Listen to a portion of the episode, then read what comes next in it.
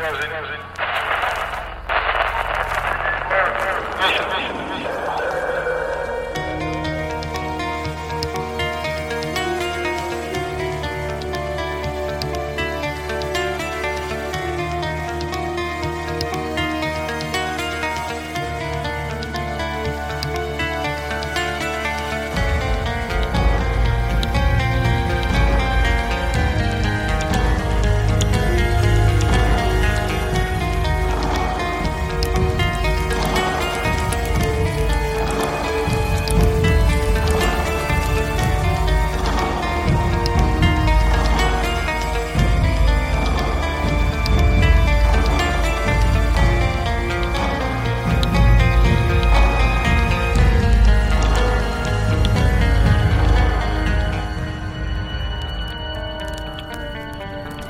Good evening and welcome to the season 3 finale of Monsters Among Us.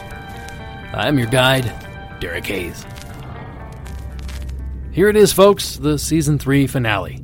It's hard to believe that we've already made it to this point. It seems like just yesterday that I sat down in front of the mic for the very first time, nervous, unsure, and most of all, clueless. A year and a half and some 60 plus episodes later, here we are. Now, like other season finales in the past, this one too is a bit special. You see, tonight, you will not only be hearing from me, your faithful guide, but you'll also be hearing from several other influential hosts from across the paranormal podcast realm. So kick up your feet, turn down the lights, pour yourself a drink, and turn up that volume, because we're about to open this thing up.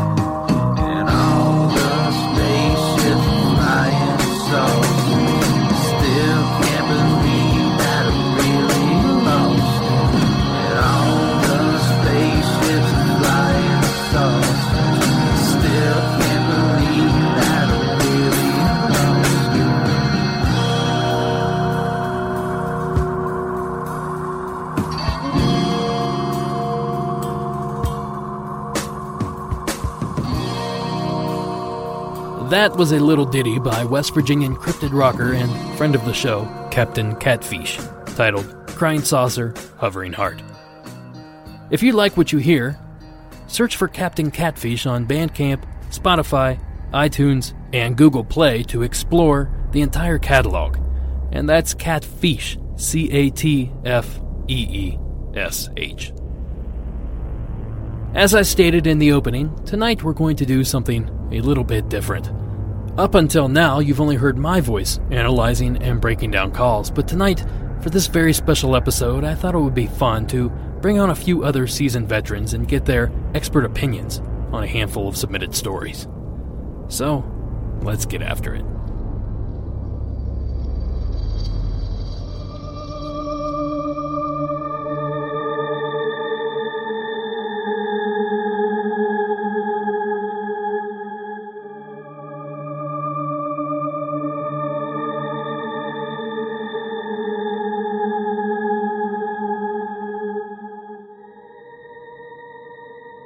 Our first guest of the evening is one of the hosts of Secret Transmission podcast. For those unfamiliar, Secret Transmission takes a more laid back and comical approach to subjects including, but not limited to, unexplained phenomenon and conspiracy theory. Here to help us with our first call of the evening, Mr. Toby Schofield. Hey, Toby, thanks for being part of uh, the special edition of Monsters Among Us. How are you doing today? I'm doing great. Thank you for having me on. So, Toby, I'm asking everybody that I'm interviewing today for this episode, what got you into the paranormal? Was there a certain event or, or uh, you know, a book or or a movie that launched you into this strange obsession? Well, uh, mostly just a bunch of strange experiences I had when I was younger. Uh, my mom had s- uh, stories that I've heard from my family with odd paranormal type experiences.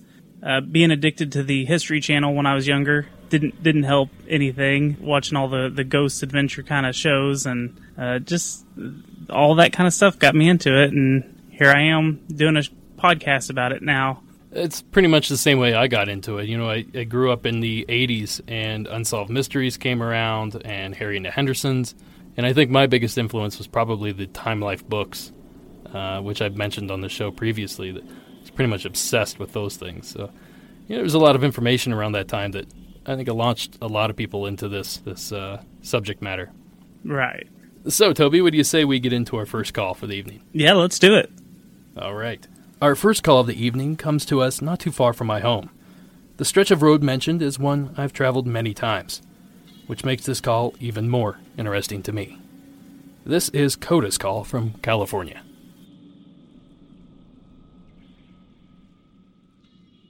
Hi there. My name is Coda, and I have quite a bit of stories, but I'll just start with one. Uh, this has been going on and off throughout the majority of my life. 35 years old, live in California.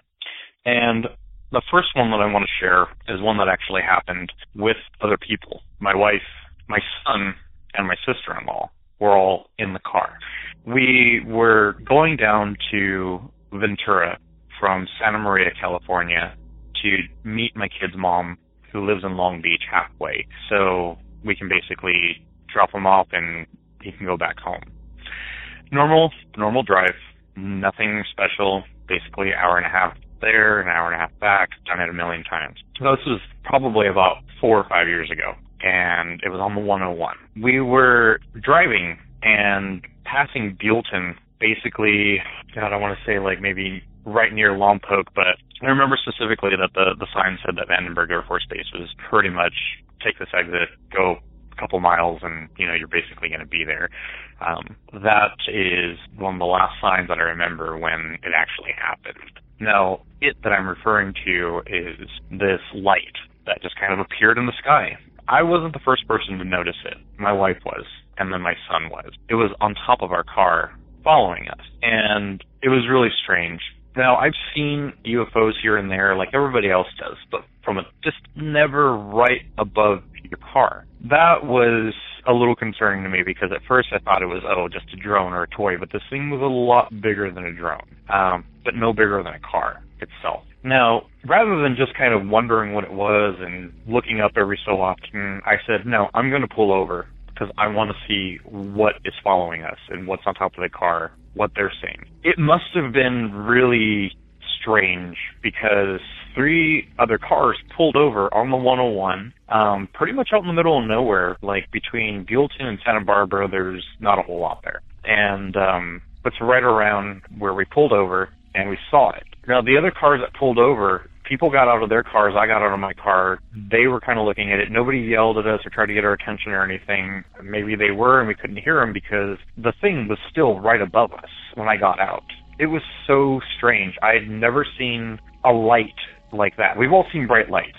You know, turn the light on in the middle of the night. It's like you know your eyes are trying to adjust to it, and they kind of freak out, and it's a, a huge glare. And it was bright. It really was, but it was hard to explain the brightness. It didn't really hurt my eyes, or I was able to stare at it, if that makes sense, without having to adjust to it or anything. The other really weird thing that I noticed was that the light was around me and the car, but normally light you can see kind of expand outside of its perimeter and you know light up other little areas but it looked almost as if that light was isolated just on us and nothing outside of it was actually being you know, lit up. Uh, my son ended up drawing a picture of it which looked like a diamond shaped with panels underneath and when i saw it there was a vague outline of some kind of odd shape that i'd never heard of or excuse me, never seen before. This thing emitted no sound, it emitted no wind. I didn't hear anything, see anything, didn't feel anything either. It was just like something just put itself on mute and was just right on top of us. After being in awe for a few moments, I decided to get my phone from the car. So I go back in to grab it. My my wife, my son, and my sister-in-law are still outside staring at this thing. And when I come back out, it was gone at that point. I looked around for a little bit, didn't see anything, and that was it. Like two weeks later, I was driving to Santa Barbara because I actually worked there for a software company and commuted. Um, and it was a graveyard shift job, so I was working 10 to 7 a.m. and I saw it again. But this time it wasn't above my car; it was on top of a hill. And I've seen this hill a million times driving down that 101, and there's nothing there. No power lines, nothing. No bushes, just just a hill. But it's uh it's a ways out where I couldn't just pull over and run to it and just kind of you know take a look again. But I stared at it for a while and I saw that it was actually that thing again, that same shape. Even though it was from a distance, I could still kind of tell it looked just looked familiar. And after staring at it for a few moments while driving, probably not the safest thing, but again, it was kind of one of those things where I was just like, wow. And this time I actually saw it turn its lights off. It's just off. But it didn't disappear. The sky was kind of a moonlit night, so I could see that it was still just idling right above that hill. It just turned its lights off. It was just this black thing right above. So when I got home the next morning, after my shift is over, because I didn't tell anybody, I only told maybe like a few people, and everybody thinks I'm nuts. Um, I decided to go onto a website to report it that I saw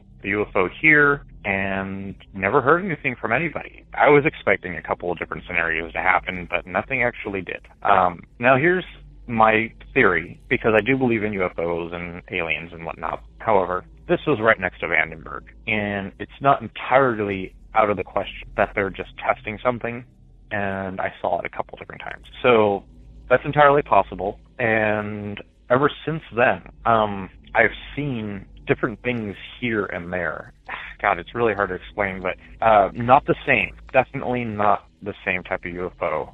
Uh, maybe some of the same things that other people saw in the area. I don't really know a lot of people in the area that are really into UFOs, uh, but there have been a couple of sightings around here for you know lights near the beach in Pismo and Shell Beach, um, things like that that I've actually seen here and there and never actually taken any pictures, but that one experience that I had on the freeway was probably the most memorable out of all of them. Uh, but anyway, that's uh, that's my story. Uh, I saw UFO on the freeway and was afraid that after I reported it, people were going to show up on my doorstep, which um, never actually happened. So, uh, for all I know, they probably just thought some crazy guy ranting about things that he saw in the sky again. But thanks for listening. Um, I do have plenty of other stories, ghost stories, really intense, scary ones, but um, maybe I'll just call back and give another one here in a little bit. Thanks. Thank you, Coda, for taking the time to share your encounter. So, Toby, as my guest, would you like to start off with this one? Yeah. I, first off, I'd, I'd like to say that I like that he's got a rational mind about it right there at the end, talking about the Air Force Base. And I, I always think it's very important for anyone that, that has a odd sighting. You want to be rational about your sightings, and I always think it's really important to uh, report them, like like he said he did just in case someone happens to see it and you know they can have a report that on this same day we both saw this crazy thing in the sky you know if he wasn't beside a, a, some type of air force base you know it would make it more significant but I, I like that he's being very rational about what he saw that's true i mean for most people i think mufon is the destination for most of these reports but you know your local news and, and newspaper also I think accept a lot of these reports. Uh, on top of 911 calls, I mean you can go to YouTube right now and, and listen to dozens of 911 calls regarding uh, you know UFO sightings and, and stuff of that nature. But you're 100% right. It's it's really important to document these not only for uh, UFO research going forward, but also for your own sanity. When you're trying to tell somebody, you know, two years later, you know, oh, I saw that same thing this guy's talking about, but you really have no proof of that. Right. You have no way of backing up the, your claim that you saw this. But if you did report it, you can go to MUFON, you can go to the website and bring up your file. Like, look, there's here's where I reported it on such and such date. This is what happened. It's just kind of a, I guess, a validation for the witness, uh, for their own sense of mind. Right. And you know, it's it's also very now he said he had driven this road plenty of times, but it's also very important to know everything everything that's in the surrounding area because you can drive up and down a road a hundred times and be like and then all of a sudden you'll notice, oh, they knocked over this gas station. It's not there anymore. You know, you kind of get into a uh, a zone where you don't pay attention to every bit of your surroundings, and something new, a new store may pop up, or you know something like that happens. I don't know. I I wonder what else was in the area, but he did have uh, the weird light that just stayed over his car. That's really weird. He did, yeah. And you know, like I said in the opening, I've traveled this stretch of road a lot uh, over the years, and there are a lot of offshore oil rigs uh, just just off the the coast there. And I know some of them pump gas or fumes or something um, to the other side of the freeway, and they burn off in like a 10 foot, 15 foot flame that's up on the hillside above the freeway.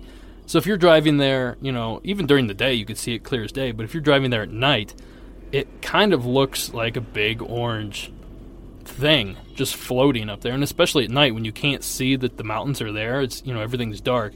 And all you see is this big orange, I guess it's a flame, but it, you know, at, at a distance, it looks like an orb or you know, like a strange shaped craft just floating there. That definitely ties in with his second experience that, that he reported having.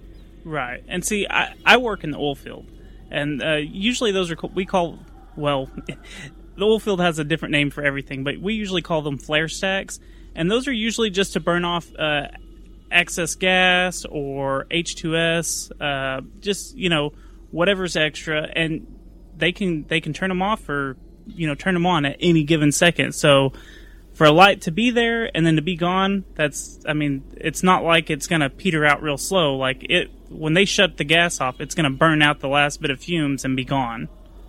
So they so if one of these is burning, it doesn't always burn because I can think of other places in the country I've been where every time I go there I see a flame from a certain pipe. Like it's always always burning.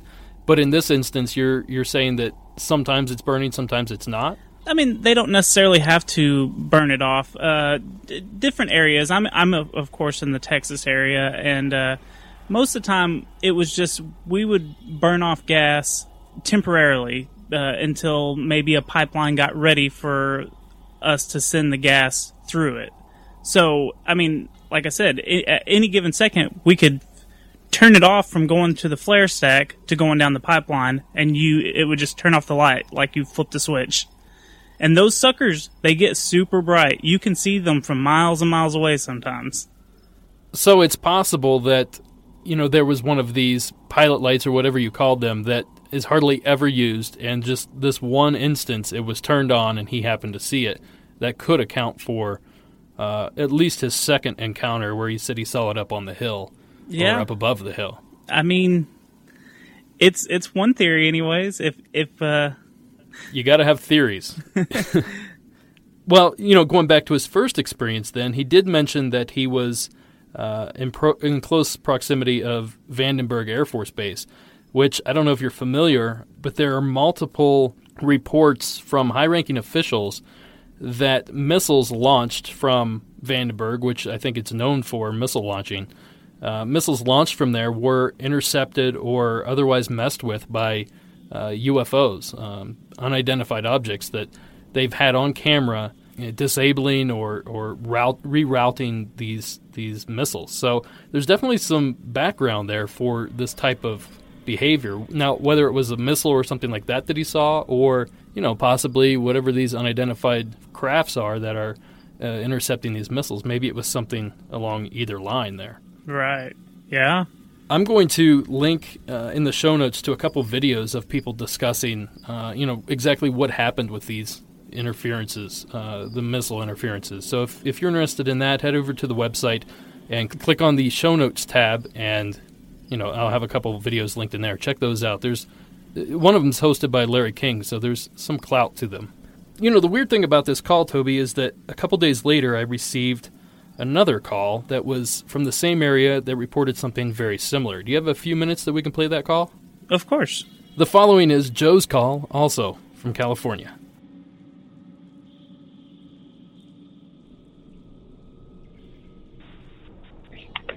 Hey, Derek. This is Joe from California, and uh, got a little story for you.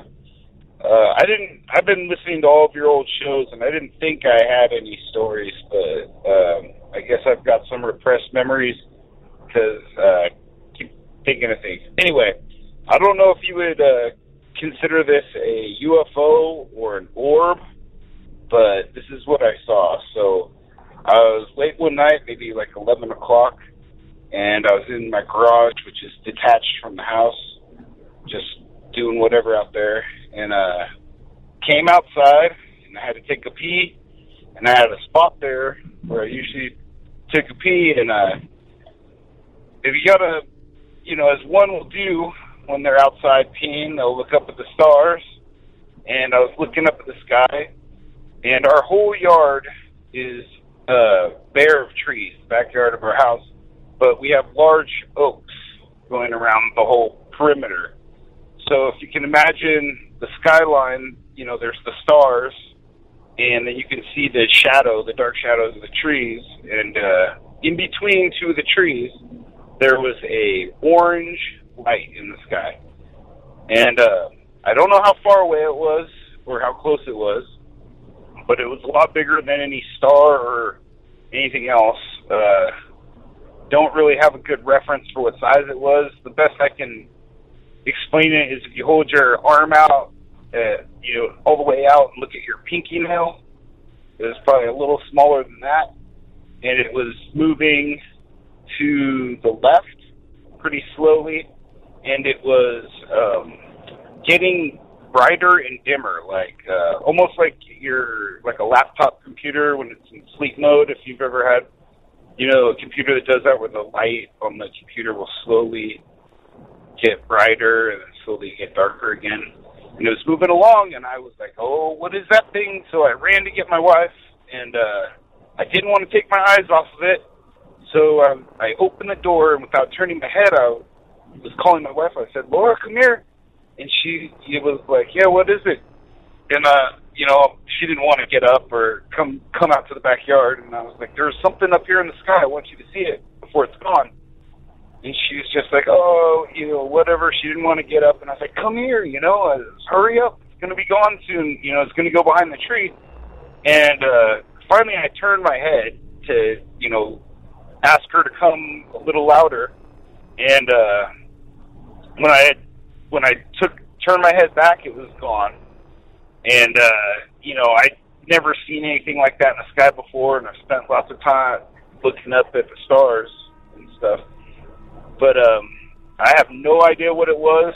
Uh, I was thinking maybe you have an idea, or somebody with a similar story would call in and tell their story. Uh, I know we're close to Vandenberg Air Force Base here. Uh, where I live is the Atascadero, California. I looked it up online the next day. I Google searched uh, UFO sightings in Atascadero, and I didn't find anything. Just uh, a story about a crazy guy talking about spy planes flying around at night in Atascadero. Anyway, uh, I love the entertainment that your show gives me. Thank you. Great job. Have a good night. Hope you enjoyed the story.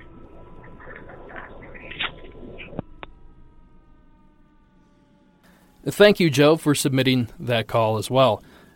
So that's pretty interesting that both just happened to be from uh, the same area near Vandenberg Air Force Base. Uh, it could explain a lot as far as the two experiences, which also seem to be somewhat similar. Um, it, both descriptions, you know, not dead on, but weren't that far apart either. And you know, Joe's being more distant, uh, I feel like it was harder for him to pull out details. So it's an interesting call, and especially the fact that they were so close together in both time and proximity. You know, uh, Joe says that he saw an orange light. I wonder. I wonder what color the lights were on the first caller's sightings, and also you're right about about the uh, how close they were. Too bad, because didn't in the first call he say something about uh, something actually on the ship that he he could actually make out a, a detail of.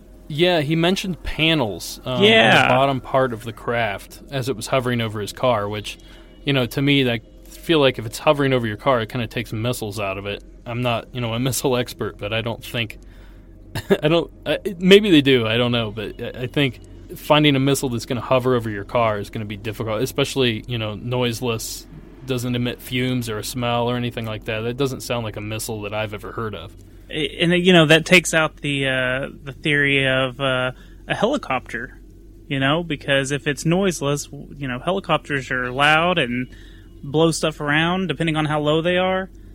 The only thing it sounds like it could be, you know, logically would be a drone, and I believe he he ruled that out uh, on his own um, based on the way it was moving and just how it looked. It, it, he said it didn't look like any drone he'd ever seen. So it's an interesting story for sure, and you know, I'd love to hear from anybody else from that area that may have experienced anything else. Uh, and I'm going to do some further research on it um, as well, and maybe touch on it in a future episode. Especially since it's so close, maybe I'll make a trip up there and do a little look at myself. Right. Yeah. So, Toby, I really appreciate you taking the time to come on and and uh, discuss UFOs with me. If you want to take a quick moment and tell everybody else where they can find your show. Well, if you like conspiracies, uh, serial killers, the paranormal, UFOs, anything weird, we uh, we try to dissect it and decide if it's real or not. We try to come up with all the facts and all the quote facts. And our show is available on iTunes, Stitcher, Google Play, TuneIn Radio, and a bunch of other places. And our uh, Twitter handle is at Secret Transpod. And come chit chat with us because I'm super active on Twitter. Definitely are. That's uh, one of the places where I found you guys, actually. your your show's a lot of fun. You guys take uh, I don't want to call it a comical approach, but it kind of is a comical approach. It's it's a fun hangout with with buddies. It is how it feels to me, where you're just discussing these crazy subjects. So I highly recommend everybody go over and check it out. And if you want a quick link, uh, go to the show notes, and I'll have a link in there uh, directly to Secret Transmission, and you can check it out there. All right, Toby, I really appreciate you taking the time, and uh, have a great evening, and we'll talk to you soon. Thank you for having me on. Our next guest is the creator and host of Into the Fray Radio. I'm excited to welcome Shannon LeGro to the show. Hi, Shannon. Hey there, Derek. How's it going? Going very well. Thanks for inviting me on. Thank you so much for coming on. I had a short list of people I had to ask, and you were at the top, so Oh, thank you. I appreciate you taking the time. So let me ask you a quick question that I've asked everyone else. How did you become interested in the paranormal? Was there a certain event or something otherworldly that happened to you that, that caused you to gravitate in that direction? Uh, yes, sir, indeed, there was. I was about 12 or 13 and grew up in Vegas, but my dad would have cabins out in Utah in the forest, in the woods. And a lot of aspen trees there, so it's not like you think of Ohio, real, real brushy on the ground. Um, so nice, nice clear ground to see uh, a good long ways, and we would ride four wheelers every single day. That was our favorite thing to do besides go fishing. And one day I'm riding the four wheeler without a helmet. Not the brightest thing to do, but uh, it was broad daylight. I definitely wasn't asleep. Whereas you hear a lot of shadow people encounters, but this one was very different. So, broad daylight, and I'm riding the four wheeler, and I look to my right, and there is four uh, darker than dark, black as night, completely devoid of light, even sucking in the light, if you want to call it that, uh, shadow people. And they are running exactly parallel with me while I am still, you know, going extremely fast on my four on this very straight dirt road. And I Wow. watched them for a good five count, which is actually a good long little while if you really count it out. And of course, I'm still driving my four wheeler, so I had to check my path really quickly. And I looked back, and they were completely gone. So the the reason not only were they head to toe black as night, but they were running as if the trees weren't there. And Utah is rife with uh, aspen trees, and there was Mhm. plenty of them where these guys or things were running, and they were running as if they weren't there. But the the really almost comical thing, especially at this point when I talk about this story, is that they were they were you know pumping their arms, and I'm thinking, you guys don't really need to do that, do you? I mean, why go through that act? Because obviously the you're not of this world. right? Yeah, exactly. And you're like, you you're not fooling anybody. you're not part of this world. So yeah anyhow that those five seconds changed my my life and changed my outlook on things and it it started me on the path of of finding other people with similar stories and as you know there are a lot of them out there There are a lot of us out there. yeah Now, I gotta ask, this was Utah. Was this anywhere near the Skinwalker Ranch? no so this is a cedar mountain uh, up from cedar city which is only about four hours from me, and I think Skinwalker is more like eight or nine hours from me. Uh, I see. So yeah, I, I get that question a lot. It's a natural question to wonder, but uh, yeah, nowhere near Skinwalker is still a place on the list to go. But um, but those guys, maybe they were escapees from Skinwalker Ranch. You never know. Uh, possibly, yeah. And, and when you're talking about places to investigate, and places to go, I know you investigate a lot of places. Is there one in particular that you know uh, you fell in love with, or that you had such an experience that you just have to go back? Like, basically, what's your favorite place that you've investigated? Favorite place? Ooh, that's a good one. Um, it seems like such a simple question, but I don't know if it has a simple answer. I think that probably Bigfoot hunting is my favorite thing to do. If hunting is, you know, don't take that out of context, everybody. don't don't email Derek about the hunting, uh, not literally hunting. Searching, searching. Yeah. So, I, I would say that's my favorite thing to go do, but I, I do believe that in my heart of hearts that just the high strangeness or hauntings, things like that, are more obviously personal to me.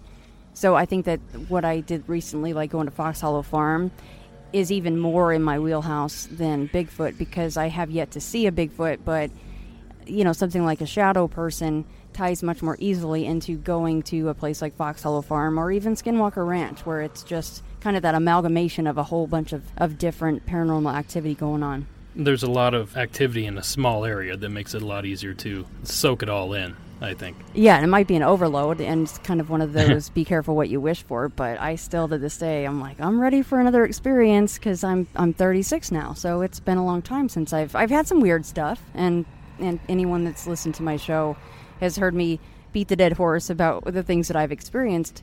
But I've that's the only thing I've ever seen with my own eyes was those four figures in the woods that day. Uh, I'd say that's a pretty good start. Uh, it's an amazing story. Yeah, yeah, it is. All right, well, since this is a call in show, let's uh, get to a call, should we? Absolutely. All right, then. The following call comes to us from a fellow investigator, ironically enough. This is Joshua's call.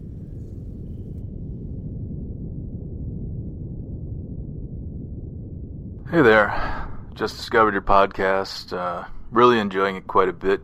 Going through the back episodes.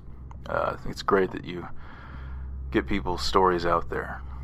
Yeah, anyway, my name is Joshua. I've been in the paranormal investigation field for 20 years, and I have a wealth of stories I could share with you.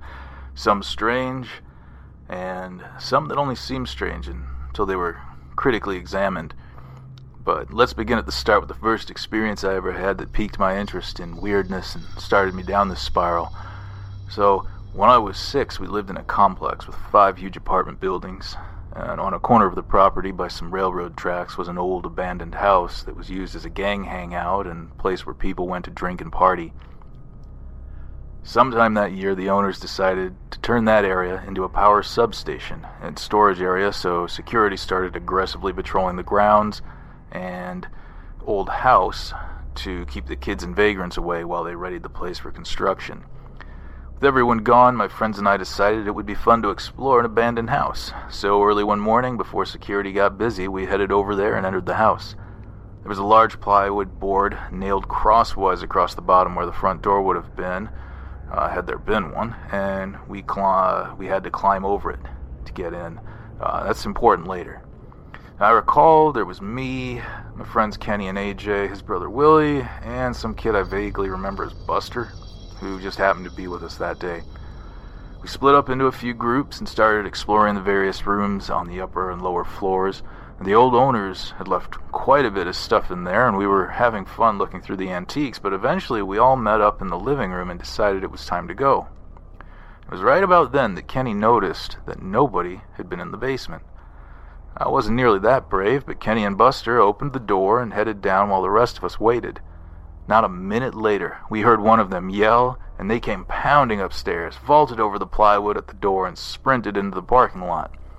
Coming up the stairs behind them was a man in filthy blue jeans with no shirt or shoes, and I vividly remember he seemed to have a rope or something tied around his arm.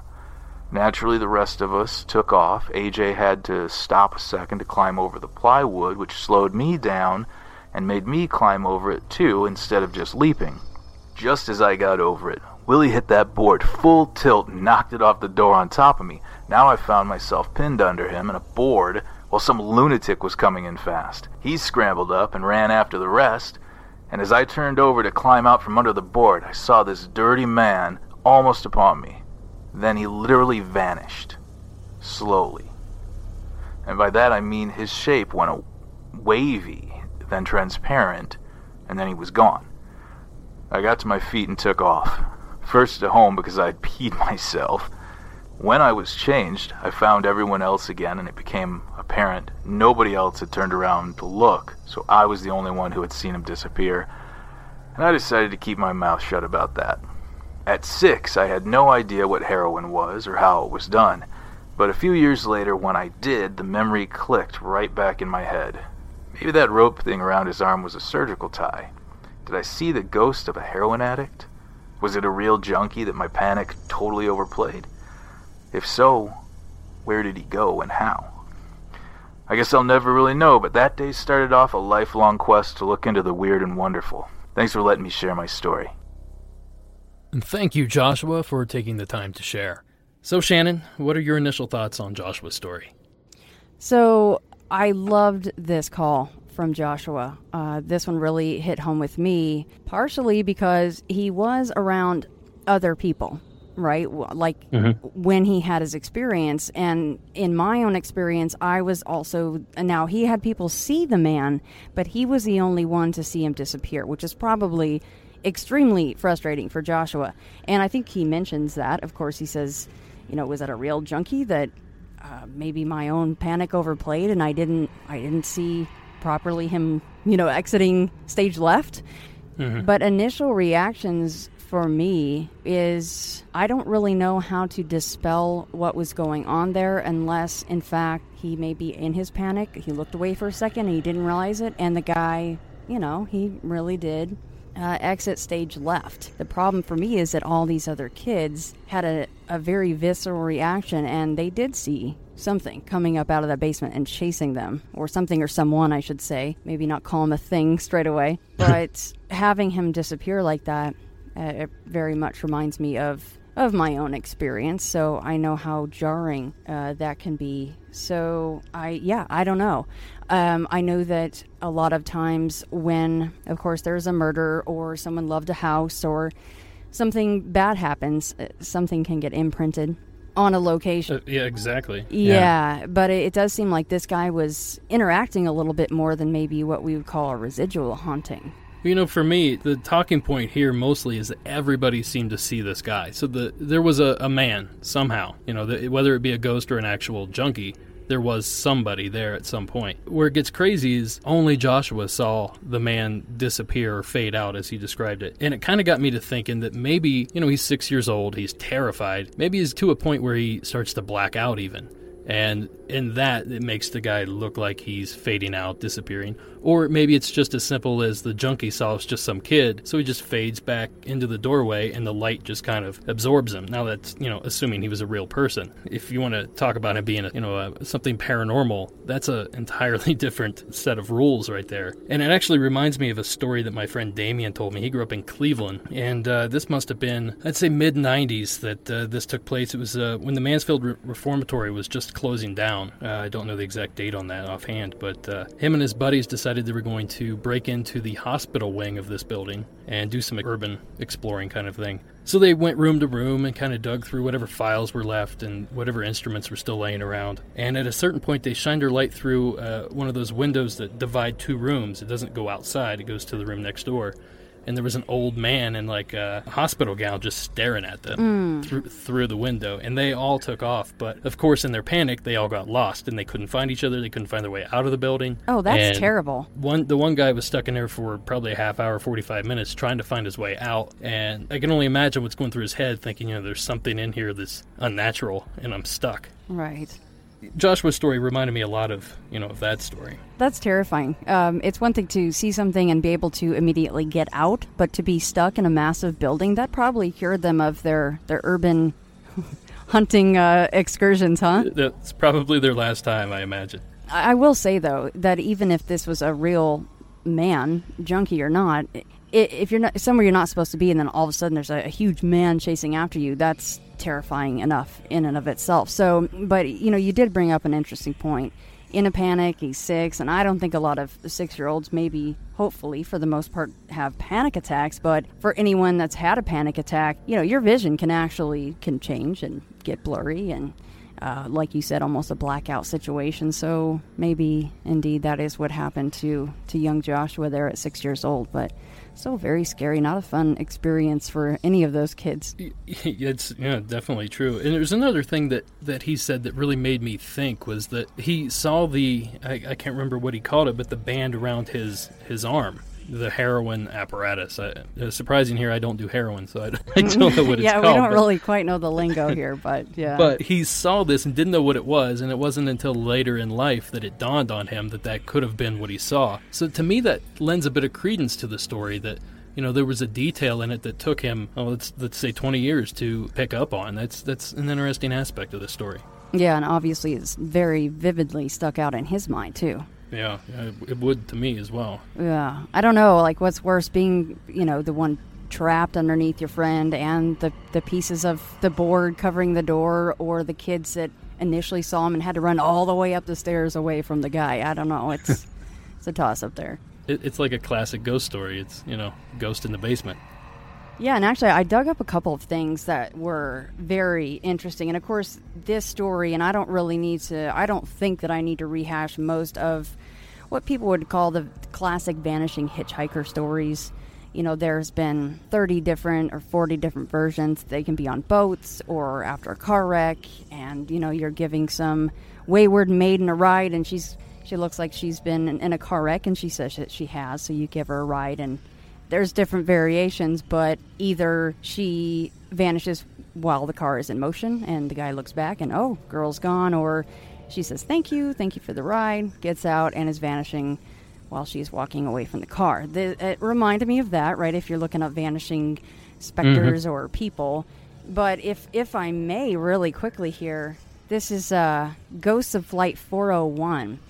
And I remember hearing about this, but it, this is the first time that I actually got to dig into it this deeply. And it's really a cool story because it has to do with more than one person seeing these guys. This is back in 1972, and it's Eastern Airlines TriStar jetliner Flight 401. It crashed into a Florida swamp. Uh, the pilot Bob Loft and flight engineer Don Repo were two of the 101 people who perished in the crash.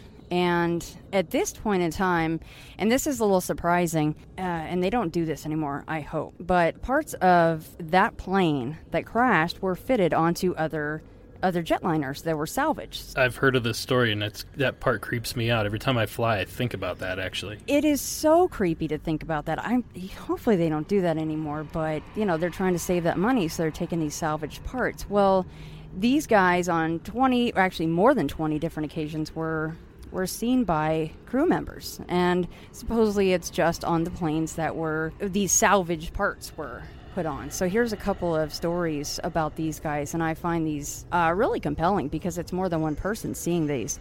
Many come from people in highly responsible positions uh, for this airline pilots, flight officers, even a vice president of Eastern Airlines itself, who allegedly spoke with a captain that he assumed was in charge of the flight he was on before recognizing him as the late Loft. It says other sightings are convincing because they have multiple witnesses.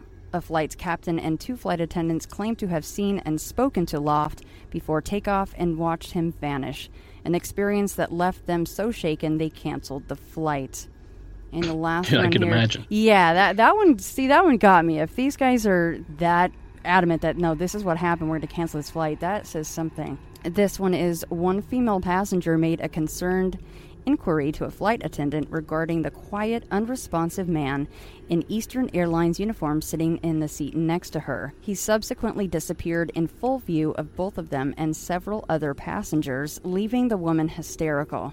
When later shown a sheet of photos depicting Eastern flight engineers, she identified Repo as the officer she had seen. So I just hmm. I thought that was cool and I don't think that in every case it's a vanishing ghost or a vanishing specter, but in the case of of Joshua there. I'm sure he's he's really wondering what in the world happened that day to him, and not that not that any of us have the answers, even in our own stories, but at least he's not the only one that's seen something that you'd swear was a real person, and it can even interact with you, and then all of a sudden it's just gone. Sure. Yeah. If, if it happened to somebody else, it could easily, uh, you know, verify his story. At least to him. I, I don't know to science, but to him at least. Right. Yeah. Science is a whole nother whole nother can of worms there. We can't duplicate this stuff in a lab, but but to us, Well, we it- know what we've yeah, seen. In all honesty, this isn't a science-based show. This is an entertainment show. So, uh, you know. Yes. Uh, so, Shannon, is there anything else that you'd like to bring up about the the call that we just listened to, or?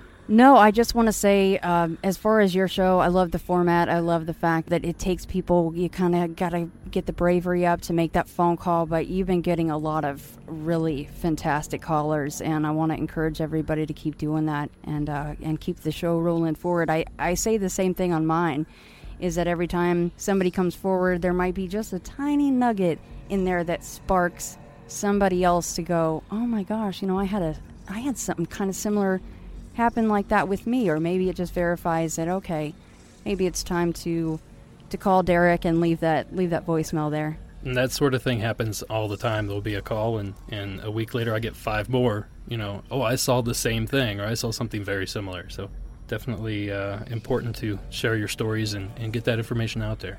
And speaking of getting information out there, why don't you tell everybody where they can find your show, Shannon? well thank you sir yeah so I'm on uh, the usual podcatchers same as uh, Derek's is on iTunes Stitcher most of the other podcatchers. Some of them I don't even I didn't even know existed. Uh, intothefrayradio.com is the website and of course you can find us on Facebook Twitter and me myself on all of those plus uh, my personal Instagram page. I want to thank you so much, Shannon, for taking the time to come on and talk spooky stuff with me. I, this is something that I've never done before, and it's uh, you know it turned out to be a lot of fun to you know shoot the breeze with Yeah, everybody. thanks so much, Derek. It's good to talk to you again. Take care. Thanks. Bye bye. Our next guest is one half of the hilarious team that brings us blurry photos. It's my pleasure to welcome David Flora to the show. Hello, David. Thank you for being a part of this experimental episode. Hey, Derek. Uh, thank you so much for having me on. How are you doing? I'm doing great. It's swelteringly hot here in California, but great otherwise. Yeah. it's that uh, that heat wave that's rolling through. Luckily, we've had thunderstorms up here all day, so I've been staying somewhat cooler. I'm terrified of thunderstorms, and I'll tell you why. Every time we get one, there's a forest fire. So, and I, Oh, I live yeah. on the top of a mountain, so you know if we get into a fire, then we have some problems. That is true. You're going to have to invest in some helicopter lessons. like a zip line or something like that. Or a zip line, Get yeah. me off of this thing. Just a grappling hook. Get out of there. Well, that's a long grappling hook. I think I'm about a mile up. So, so I'm asking everybody that I'm having on this very special episode, what got you into the paranormal? Was there a particular event, or uh, was it just something you kind of gravitated toward? always uh, have gravitated towards it. I used to read um, mythology books in elementary school, middle school, uh, grow and on into uh, uh, the rest of schooling and life. Um, and I've always been interested in the myths, the stories, the monsters that go along with it, and um, it, it's just sort of once once I got into uh, the workforce and I got a job where I could listen to podcasts. Um, I I could watch some shows and stuff. I started uh, um, just listening to I think Mysterious Universe was one of the early ones, and I just found it fascinating. You know the the experiences that people have had, uh, how you could get a real response out of people, be it um, terrified or just interested. You know, just fascinated by uh, what all that came with the the supernatural, paranormal, Forteana. Uh, and yeah, so I, I would say that my love of this type of stuff started in mythology and monsters in particular, and has just branched out, you know, as as the circles that we run in tend to do. Um, and so that's uh, that's why I wanted to talk about it. And and um, my friend and partner Dave uh, on the podcast, we um, we take our kind of uh, fascination of this this topic and uh, try to make each other laugh with it while we do a lot of research and find out, uh, you know, what's behind all this stuff, whether it's real or, or whether you know there's uh, there are explanations for everything, basically. It's funny you mentioned the uh, inspiration because you guys are actually my inspiration. I, I listened to you for, for a long time, and I thought, you know, these guys can do it. I can do it. Um, and I've And never I can been do it better. I've never been so wrong in my entire life. But um, you guys' show it, it's hilarious. It's informative, more importantly. Well, and as I said, it's a huge inspiration to me, and it's it's one of the two or three shows that that really launched me into this world. Uh, you know, it's something I've been interested in my entire life, but I never thought I'd be here discussing it with anyone. So, no, thank you for that. And- Sure, and and you have a uh, a great setup there. I, I love what you do. I feel like it's uh, pretty unique. You know, you hear a lot of there are a lot of podcasts like what Dave and I do, where it's just a couple guys going back and forth about what we think and and what there is. But uh, I love that that you actually have experiences. You you go to people who have these um, these things happen to them and kind of focus on that. So I I think you've got a good thing going, and congratulations. I appreciate that. Thank you. Thank you. Let me ask you this question before we get started, though. What is your favorite monster? Is there one in particular that has your your heart in its palm? Uh, I, boy, I, I hate picking favorites out of out of anything. I can't even pick a favorite food anymore.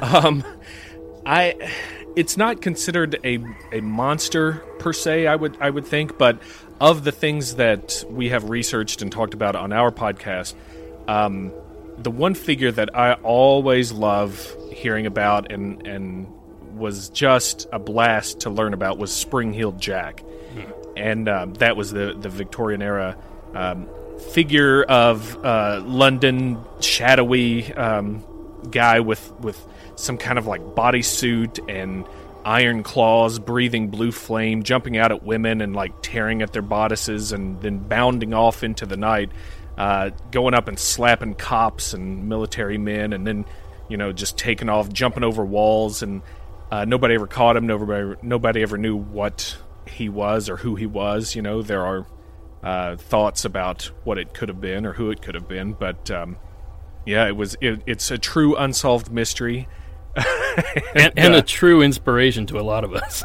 oh yeah, I, I, I would like to run around and slap some people and do some jumping myself. right. It's, that is a very fun story, and unfortunately, I don't get to cover things like that on this show because it's mostly you know listeners submitted. Living people. I don't. I don't Can't- have people from the 1800s age. calling in. So not yet. Anyway, I, I can't wait for that day.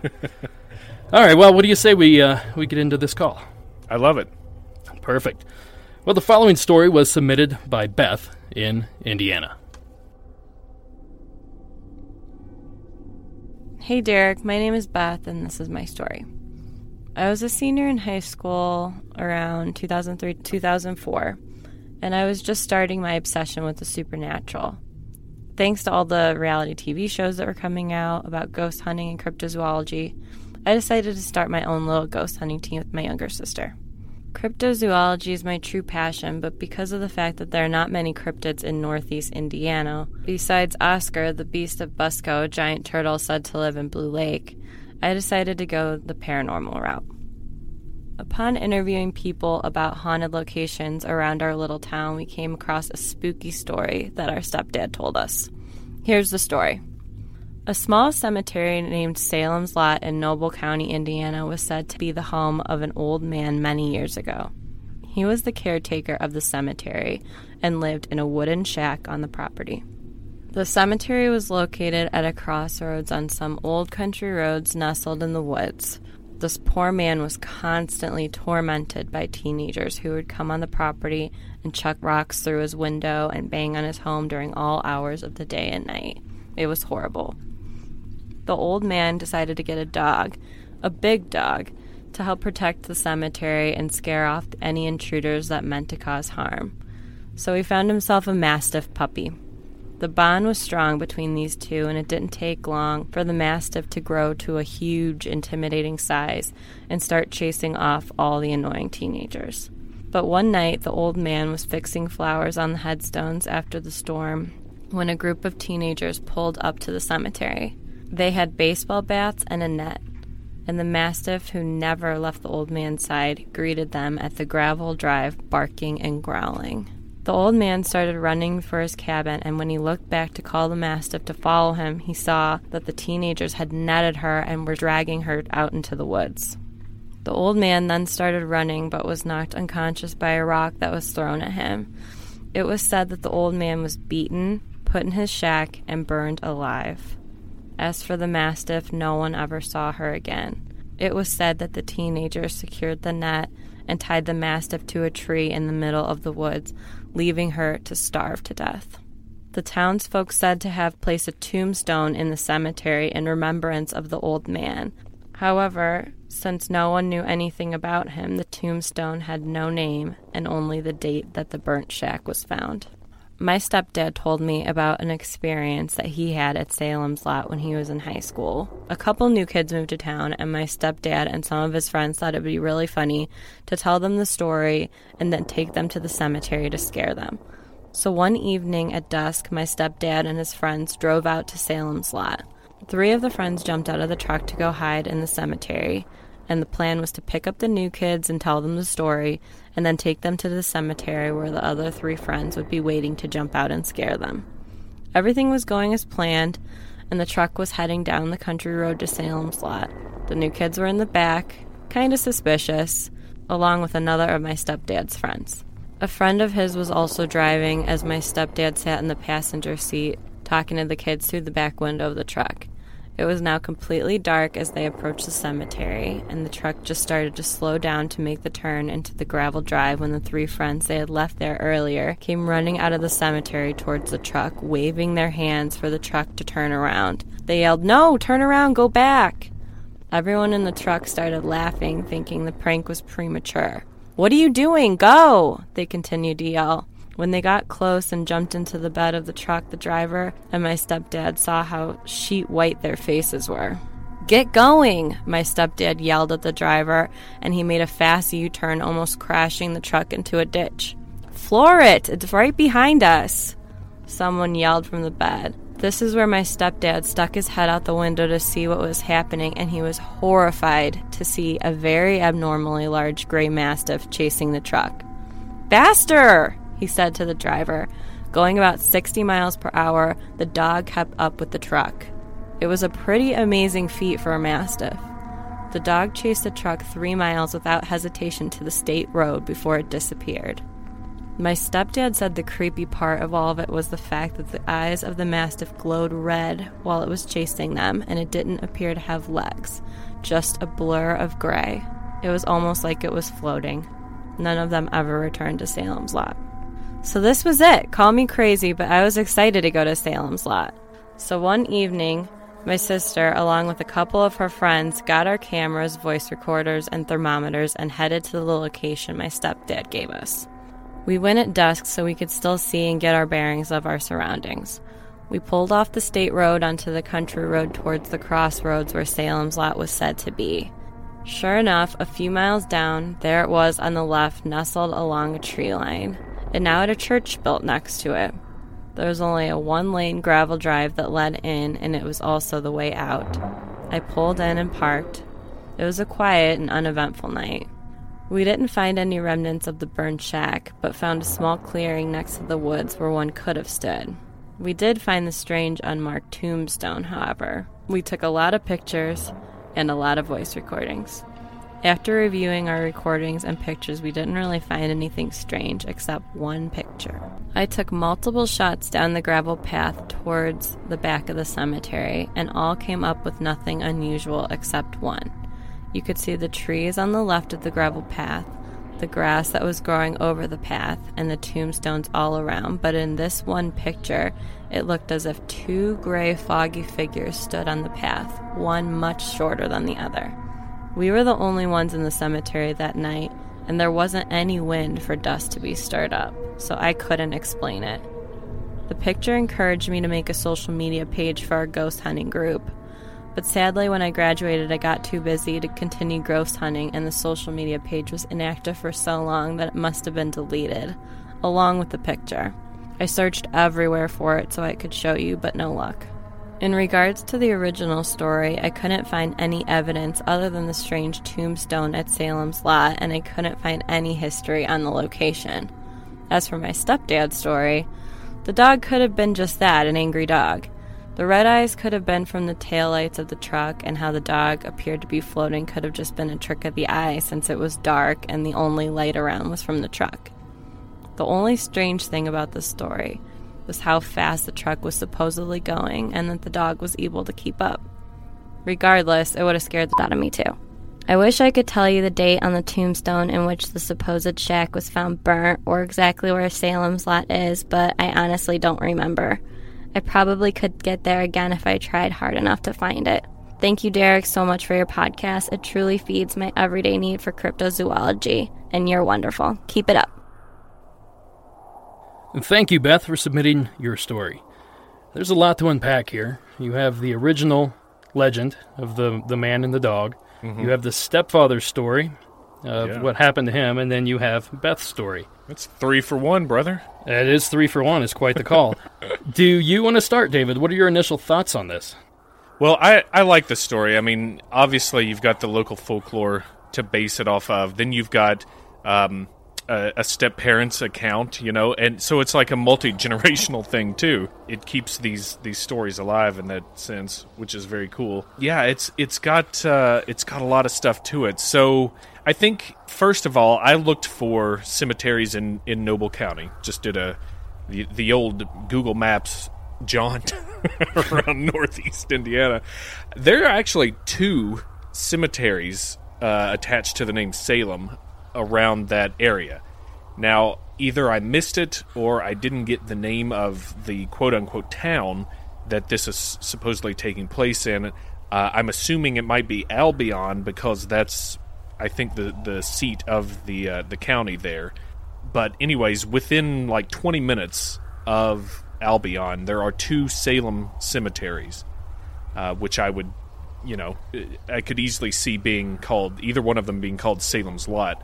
Uh, one of them's on State Road, uh, State Route Five, uh, around 1100 North, um, and the other is right off of State Route 5 and 320 South. The description that she gave, with it being nestled around the, the trees and kind of in the woods, a little little bit off the path there, is uh, closer to the latter location, the southern location. That's the same thing that I found too. I found that same cemetery, and I thought the same thing. Cool. Okay. Good. Then Yeah. it makes me feel better because it's been a long time. That doesn't being make like, it right by any means, right. This all could be just made up. Who knows? exactly. But yeah, I, I found right next to that one there was like a triangle crossroads, uh, as opposed to like a true like you know four way crossroads at the uh, the northern one. But uh, crossroads, you know, they they figure heavily in folklore anyway. So you you've got the in the in the legend, let's say the the legend account. You you've got the old classic kind of like almost Freddy Krueger esque story of this- Borderline, yeah. yeah, this It- poor guy who's just minding his own kind of thing, trying to you know do his do his thing, and then some some jackass teens come around, and I guess they didn't like that they couldn't harass him anymore because he got a dog to protect himself from them. And so they go to this gruesome turn in the story, you know, where where they end up burning him alive in his in his cabin and, and killing the dog. And I'm a dog person, and that's that's always a, a thumbs down in my book. There should have been a disclaimer at the beginning of that story, I believe. Excessive animal violence. oh yeah, We know it's funny bringing up the original legend. I've I found a lot of old cemeteries will have a single stone with the year the cemetery was incorporated or, or opened or, or whatever the the word there is. And I feel like in spooky places like that, if there's any anomaly whatsoever, there's a story created around that anomaly rather than the other way around. true. A perfect example is I grew up in Ohio, and there's a, a location called uh, Otterbein Cemetery. There's a tombstone with a horseshoe print on it, and it's like rust colored, and it's clear as day, looks like a horseshoe. And the story is that a man and a wife uh, were having a kid, and the, the wife died in childbirth. He waited a couple years, got remarried, and on the wedding day, it was a cold winter's day, as it always is in Ohio, Uh, they visited the wife. Yeah, even in July, Even even, now, in July. in the middle of summer. Well, July is like the summer, and then the rest is winter. But so they went back to the cemetery with the new wife to pay the respects to visit. And as they were leaving the cemetery, the horse, I don't know if it threw a shoe or somehow kicked the new wife to death. And ever since that day, that uh, tombstone has donned the rust colored horseshoe print. And that's like the perfect example of, wow. of this kind of phenomenon where you find something strange in a place like a, well, a cemetery is a perfect example. And you kind of build a story around it. Like, you know, there's a date. It could be that there was an old man that had a cabin and, and he, you know, had these horrific things happen to him, and that's why they're commemorating the guy with this date. Uh, I think it's kind of the cart before the horse, no pun intended, uh, with a lot of these. Yeah, yeah, I agree. Um, and that's you know in all of mythology, that's kind of Yeah. that's kind of how it works too. You you come up with the story to explain something you you know that you don't understand or don't know about. So yeah, it could be that people saw a, a stone there. Uh, that commemorated something, and so maybe there was a burned down cabin, you know, uh, in on the lands there, and you know, after a few tellings of it, or you know, some hearsay, there you go. There's there's that legend, and cemeteries have always been creepy places for a lot of people. You know, Yeah, yeah. Some people find solace in them. Some people think that uh, it's it's a place to go and get your heebies-jeebied. so. Um, Uh, I, I, I like though that uh, in the stepfather story he also brings up that it was the dog that chased them. That was the encounter that he had. It was a supernatural dog. Kind of said it was floating, the red eyes, and then kept pace at 60 miles an hour for three miles, which is um, a feat. to say the least. That's a that's a big mastiff. yeah. So, uh, so I, I like that. The, it, what I also like, maybe jumping ahead a little, is that Beth then tries to kind of explain that in a way. It, it gives her credibility, I think, in my book, saying, you know, maybe it was a real dog. Maybe the eyes were, were catching a reflection of the truck's taillights Exactly, yeah. you know and um, so I, I appreciate that leap but obviously taking a bunch of pictures and stuff but then not not having them now to reference or, or to look at you can't really speculate very well on a picture that you've just been told about you know Yeah. obviously we can't say yay or nay on whether these are ghostly figures that she caught in the photograph or dust, even though it wasn't a, a windy night, you know, and uh, things like that. So it's it's hard to speculate on the more modern stuff, which is kind of a, a twist. Yeah, you almost have to throw out the picture completely, uh, you know, without any way to, to look at it. It's it's kind of pointless for us to speculate what could or could not have been there. You're completely right there. Right, right. But uh, yeah, I, I think it's a it's a cool story nonetheless, and I, I like that the old legend has the the crossroads in it. Like I said, I've I've got a little folklore uh, on crossroads if you want to hear some of it. Of course. So like cro- crossroads come up in folklore across the world. It's not not even a localized in America or the West. It appears in Eastern folklore and the mythologies all kind of have their different takes on it, but some of the beliefs that come out of what crossroads can do or stand for is the belief that they confound spirits, which thus impedes their comings and goings. You know, if if you've got a crossroads next to a cemetery, it's good. The spirits won't get out and pester the living. They they'll be, I guess they won't know where, which way to go. Uh, but you know, in a lot of cultures, you you'd see hanging trees or gallows or uh, gibbets, gibbets, gibbets. At, at a crossroads, and that's kind of tied into that folklore as well. Uh, there's also a belief in some cultures that you can meet the devil there at midnight, and uh, you know if you are so inclined, you can sell him the soul, and I hope you get something very shiny for that. um, there's also the belief you can learn a skill there through certain rituals. Uh, that you can learn of near future events. You know, there's all kinds of stuff associated depending on what culture you're looking at. But um, in in essence, it's a sort of no man's land, and therefore it's a perfect place for activities not of this quote unquote realm. You know, one superstition with them is that arguing at a crossroads is unlucky, so don't get in a fight there. Don't get in an argument. Trolls gather at crossroads in Scandinavian lore, while in the British Isles it was witches and fey folk. And um, I, I like this is this is the kind of the last thing I have on, but uh, the crossroads were very much a part of folk cures too. So, for instance, if you have a wart, I uh, I got a few ways for you to get rid of it. During a full moon, rub a wart with your mother's dish rag, and the wart would disappear if the dish rag is buried at midnight in the center of a crossroad. So, as long as you can uh, get away from your your nagging mother being like, "Where's my dish rag?" Well, if you'll excuse me for a few minutes, I have a dish rag I have to go find real quick. That's right. You want? Do you want warts, mom? Um, a c- couple more real quick. Smear a few drops of blood from your wart on a piece of paper. Then go to a crossroad and throw the paper over your left shoulder because whoever picks up the the blood will take your wart. Who would do that? Well, that that files under the category of dick move in my book. Come on, man. Uh, and then my personal favorite: carry a dead cat at night while passing through a cemetery to a crossroad, where you should rub your warts with the dead cat, and they will be gone by morning. Ah, this is the animal abuse episode, isn't it? Well, the cat's already dead in this one, so Oh, it's, if at it- least that's like I'm a cat guy, so that one offends me. uh, you know, it, it's funny that the crossroads almost seem like a gateway to another place. I don't want to say dimension. I don't want to say anything like that, Right. but it's like you know, if if there was a thinner veil, that's where it would be. Right. That it actually they were in, in Greek mythology. That was kind of their thing there, their role. It was kind of a, uh, a portal to the underworld, to Hades.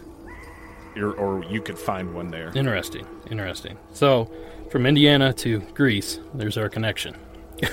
the only connection, probably, from Indiana Degrees. But yeah, cool story though. Well, you know, in my search for this infamous cemetery, I did find a very interesting story about a dog, uh, Stiffy, the cemetery dog of. Uh, I can't. How do you pronounce that town? Terre Haute? Is that how you Terre pronounce? Haute. Okay. Terre Haute. Yeah. Terre Haute. Okay. Yeah, If you have a few minutes here, David, I'd love to play this video that I Yeah. found on YouTube. That's just cracks me up. Absolutely. The following video comes to us via YouTube user The Weekly Special WTIU. Check this out.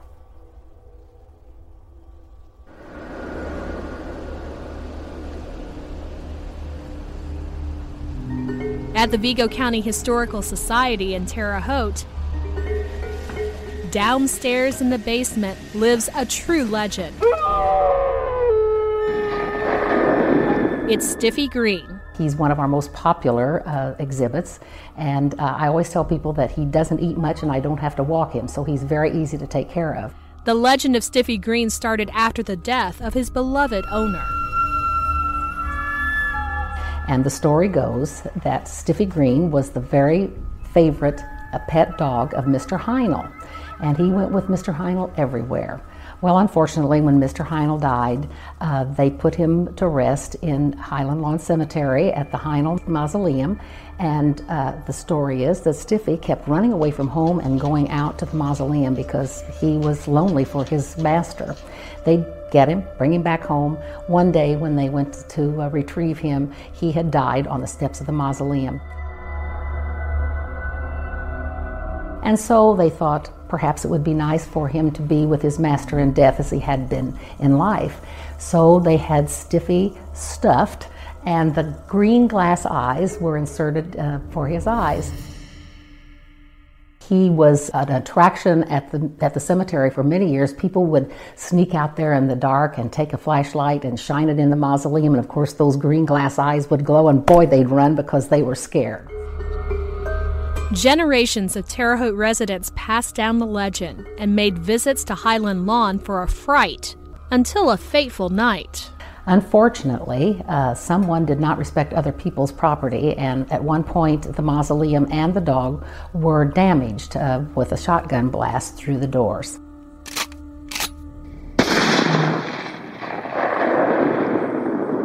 Stiffy then came to live at the Vigo County Historical Society in the mid 80s. A local community group built a replica of the Heinl Mausoleum, and Stiffy stands guard. For some visitors, it's a matter of confusion when they see Stiffy up close, and they ask whether he really is a stuffed dog. Legends are kind of a combination of the truth and things that people have kind of added through the years, so you never know what's true and what's not true about a legend. We'll have to let you decide for yourself. And even though his green eyes sparkle eerily here at the museum, that legend still lives on in Terre Haute. Because if you go out to Highland Lawn on a dark, cloudy night, you may hear a little dog barking and growling on the porch of the Heinl Mausoleum.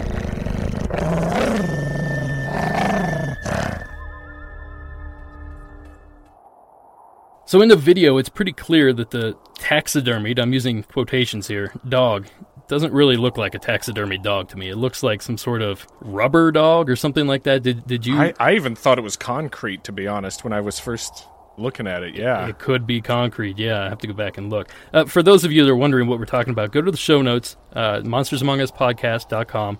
Uh, click show notes and you'll see the video that we're discussing. I highly suggest you check it out. It's, you know, if anything, hilarious. it's true. So, anyway, David, uh, I want to thank you so much for being part of this strange, unusual episode that I don't normally do, but I'm quite frankly enjoying it. So, thank you for coming on and taking the time to do so. Absolutely, Derek. It's been a, a blast. And, um, yeah, man, it, I, I have a feeling you might do a few more of these. It, it, it's pretty fun to uh, to get uh, the takes on it and, and to listen to all these stories and stuff. I think it's going to be uh, pretty cool, man. Yeah, yeah. They'll, they'll, be few and far between, but I'll probably do it again. it is an undertaking. it, it's a lot of work compared to what I normally do, but uh, you know that's how that's how you learn and expand. Exactly. Now I want to encourage everyone to go over to blurryphotos.org and check out this awesome show that David and Dave have put together.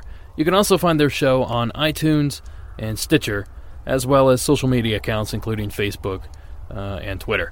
So go ahead and check out David's show, and uh, you know, thank you again, David, for being on. I really appreciate it. All right, thank you, man.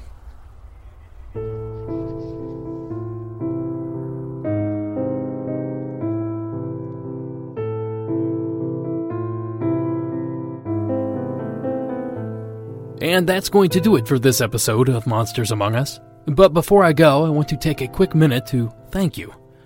With every episode I produce, I feel more and more humbled and frankly amazed that so many of you tune in religiously. I find it even more unbelievable that so many of you take the time to share your intimate stories with us, week in and week out. So, from the bottom of my cold black heart, thank you all so very much. And while I'm taking the time to offer thanks, I'd also like to thank the following people for their generous donations in the show's time of need Sam B., Winston G., Amanda H., Nancy C., Emily B., Sarah H.W., and Kathleen C. You and all the others that have donated, left reviews, shared your stories, and told your friends are heroes in my book. So thank you once again. Per usual, I'll be taking the next two weeks off to revamp, recharge, and get ready to attack Season 4 with a vengeance. But, by all means, please don't hesitate to continue sharing your stories, leaving reviews, making donations, and telling your friends about this little podcast that we've all created. To share your story, head on over to the website at monstersamonguspodcast.com and click on the Report Your Sightings tab. There you will find several submission options along with a telephone number to our 24 hour hotline, which coincidentally is 1 888 608 Night. Now, keep in mind there is a 5 minute limit per call, so if you need more time, simply call back and pick up where you left off. To leave a review, open your iTunes podcast app, search for Monsters Among Us, click the show's icon, click the Reviews tab, then click the button that says Write a Review. I only need 9 more reviews to break the 100 mark, and that would be a wonderful thing to see before Season 4 launches. And lastly, if you think two weeks without Monsters Among Us is too long, you're in luck. It just so happens that I will be guest hosting on Blurry Photos Bullstone in the coming week, in addition to guest hosting with Shannon LeGro on Into the Fray Radio. You can find links to both of those shows in the show notes for this episode. I highly suggest you take a few minutes to check out those wonderful programs. I want to thank the talented Mr. Warren Pond Abbott for his vocal contributions to this episode and so many more.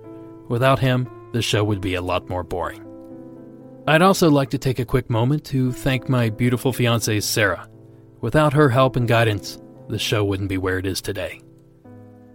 Music from tonight's episode was provided by Mayu and Nature World 1986. Thank you all for listening, and until next season.